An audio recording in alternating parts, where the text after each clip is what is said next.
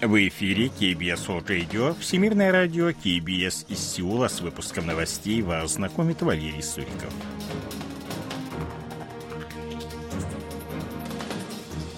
Основные темы этого выпуска. Северная Корея запустила две баллистические ракеты малой дальности. Правительство Республики Корея обнародовало план отказа от масок в помещениях. В будущем году Банк Кореи продолжит политику повышения учетной ставки.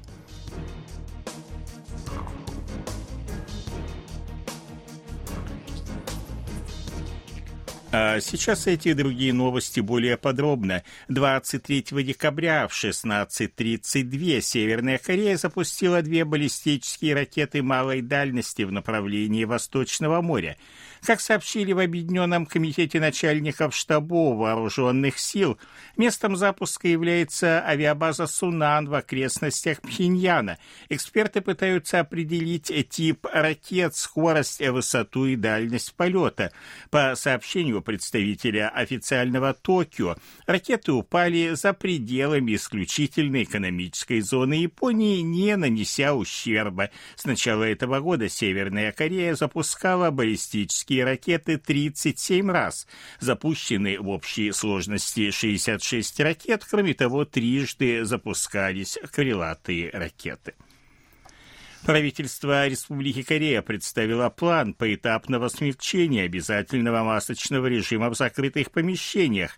Это станет возможно, если эпидемическая ситуация будет отвечать двум из четырех критериев, в числе которых стабилизация темпов распространения вируса, снижение количества тяжелых больных и случаев заражения с летальным исходом, обеспечение стабильных возможностей медицинской системы, наличие иммунитета, это уязвимых групп населения. Это означает, что количество больных должно сокращаться более двух недель подряд, количество тяжелых случаев должно уменьшиться по сравнению с предыдущей неделей, а коэффициент смертности опуститься ниже 0,10%. Должен быть также обеспечен достаточный ресурс койко-мест для тяжелых больных.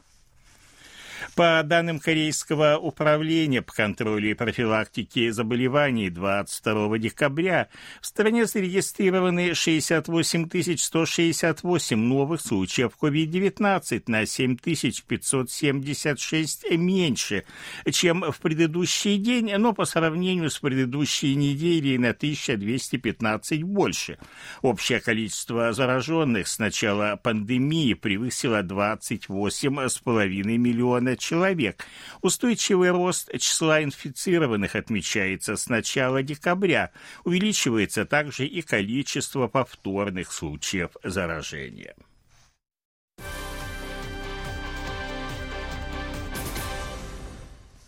В 2023 году Банк Кореи продолжит денежно-кредитную политику, ориентированную на поддержание стабильности потребительских цен.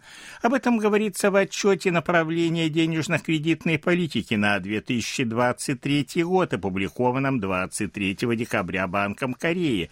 Ожидается замедление темпов роста экономики из-за глобального экономического спада, но рост потребительских цен будет по-прежнему превышать целевой уровень уровень. Инфляция составит 3-4%, а базовая инфляция, не учитывающая цены на продукты питания и энергоносители, будет находиться в диапазоне 2-3%. Рост занятости будет незначительным, а фондовые и валютные рынки сохранят нестабильность. При Министерстве иностранных дел Республики Корея образована рабочая группа по вопросам поддержки южнокорейских компаний, работающих за рубежом. Первое заседание ее состоялось 22 декабря под председательством министра Пакчина. Об этом сообщил представитель министерства Им Сусок. Новый орган будет играть роль центра поддержки, использующего внешнеполитические ресурсы министерства. Он будет активно работать над укреплением торговой политики страны, используя для этого посольства в 192 странах. 22 декабря из-за сильных холодов в Республике Корея наблюдалось резкое повышение потребления электроэнергии, составившее 93 гигаватта. Это рекордная отметка для зимнего и летнего периода. Известно, что чем выше объем потребления электроэнергии, тем выше убытки корейской электроэнергетической корпорации, которые составляют 35 вон за киловатт. Это связано с разницей между ценой покупки и продажи электроэнергии на рынке. Ожидается, что по итогам года накопленный объем дефицита финансового баланса корпорации превысит 30 триллионов вон или 23 миллиарда 300 миллионов долларов. Как заявил ранее вице-премьер-министр планирования и финансов Чу Гён Хо, правительство намерено до 2026 года поэтапно повысить тарифы на газ и электричество, чтобы нормализовать финансовое положение энергетических компаний.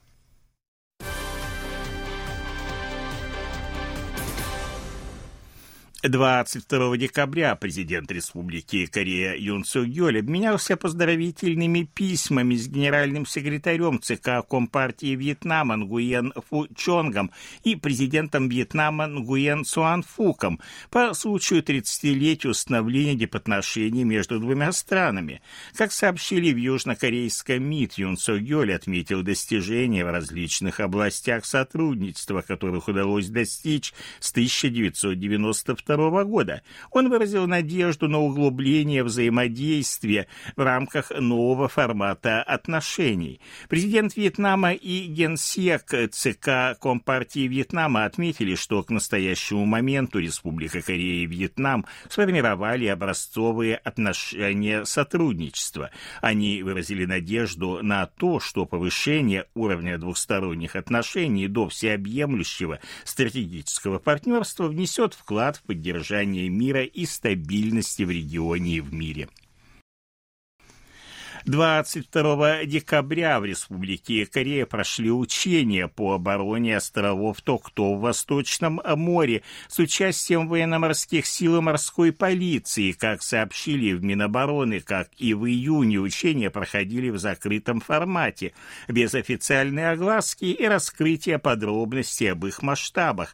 Представитель Минобороны отметил, что регулярные маневры нацелены на отработку действий вооруженных сил по защите территории страны от внешней угрозы. Они проходят ежегодно с 1986 года, а с 2003 года проходят дважды в год. Мужская сборная Республики Корея по футболу заняла 25 место в опубликованном 22 декабря рейтинге Международной Федерации футбола ФИФА. По сравнению с октябрем южнокорейские футболисты улучшили свои позиции на три ступени.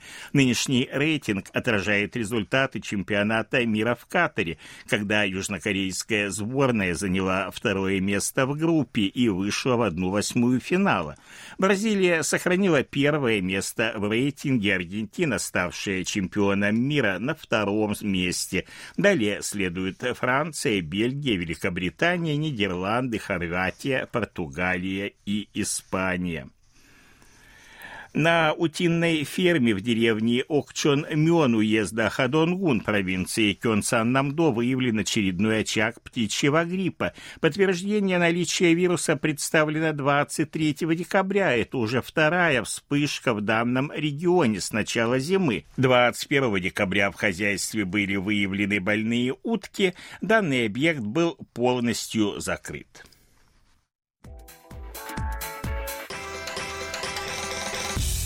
О ситуации на бирже, валютном курсе и погоде.